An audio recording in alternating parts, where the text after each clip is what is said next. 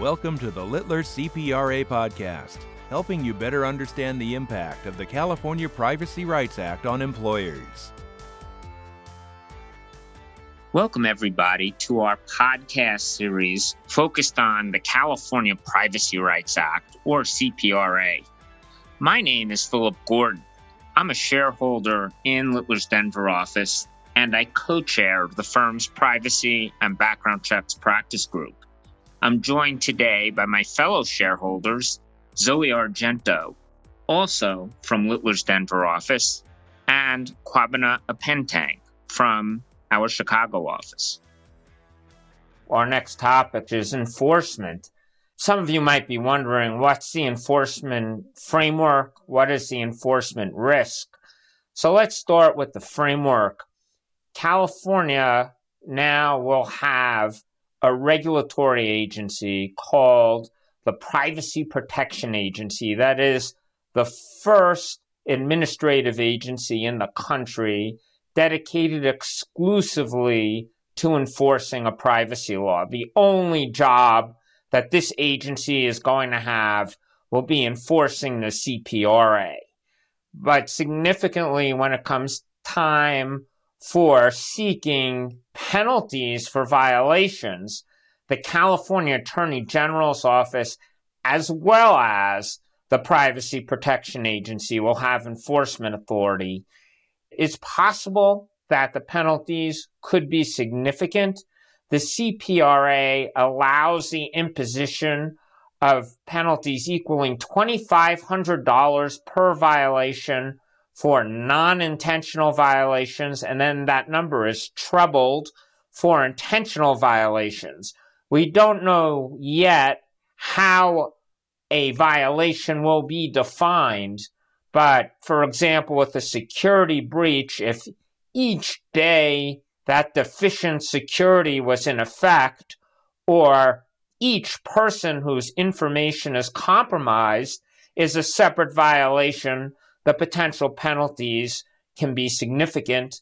Um, there will be kind of a good faith defense for employers and other organizations, and it will be important to document the steps taken to support that kind of defense. Fortunately, the CPRA provides for a six month safe harbor period so that organizations will have time to adjust their compliance programs after the January 1, 2023 effective date of the statute and the way the safe harbor works for the CPRA. Um, any violation occurring before the end of the safe harbor period would not be the subject of an enforcement action. So that's good news. Uh, the CPRA also creates an office called the Chief Privacy Auditor. And that means that now we have an, an adjunct to an administrative agency out there doing compliance audits. This is a pretty unique development. Uh, in other regimes, the regulators are either waiting to get the report of a security breach or receive a complaint from an individual as opposed to regularly being out there and proactively conducting audits. So this is potentially a game changer. So, Phil, what do you see as the risk of administrative enforcement under the CPRA for employers? Well, it, I, th- I think the risk is going to be relatively significant.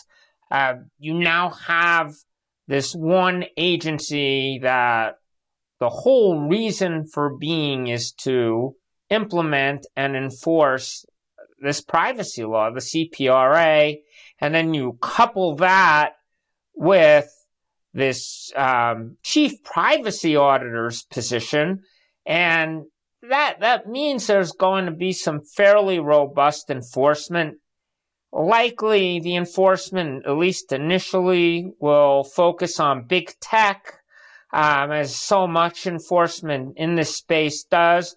But I think employers are potentially at risk of being the target of an enforcement action. Fortunately, for the most part, employers don't have to worry about private lawsuits. There is the one private right of action we've touched on in earlier slides that if there is a security breach, the victims of the breach can recover statutory damages of up to $750 on an individual or class wide basis. So, Phil, is there a risk that employers will be targeted by, by class action lawyers? Or more specifically, is there a significant risk of, of that type of lawsuit? So, definitely a risk when the CCPA went into effect. And you might recall the CCPA has the same private right of action. I personally predicted a flood of security breach class action litigation against employers. And to be frank, I was wrong. That flood really didn't materialize after January 1, 2020. We've had, we've seen some uh, litigation in the area, but not a lot. So I'm hesitant to say substantial risk, but I do still think that the statutory damages provision creates a real incentive in a larger breach involving the data of current employees, maybe past former employees, as well as dependents and spouses where the breach can involve thousands of people that, that employers do need to worry about being sucked into a class action lawsuit. And one final point I do want to mention this is not necessarily strictly um, enforcement, but regulatory framework. There will be uh, regulations coming. We won't see them likely until July 1, 2022, which is the deadline for the California Privacy Protection Agency to publish those regulations. But that's going to be an important development to watch for. That concludes today's episode.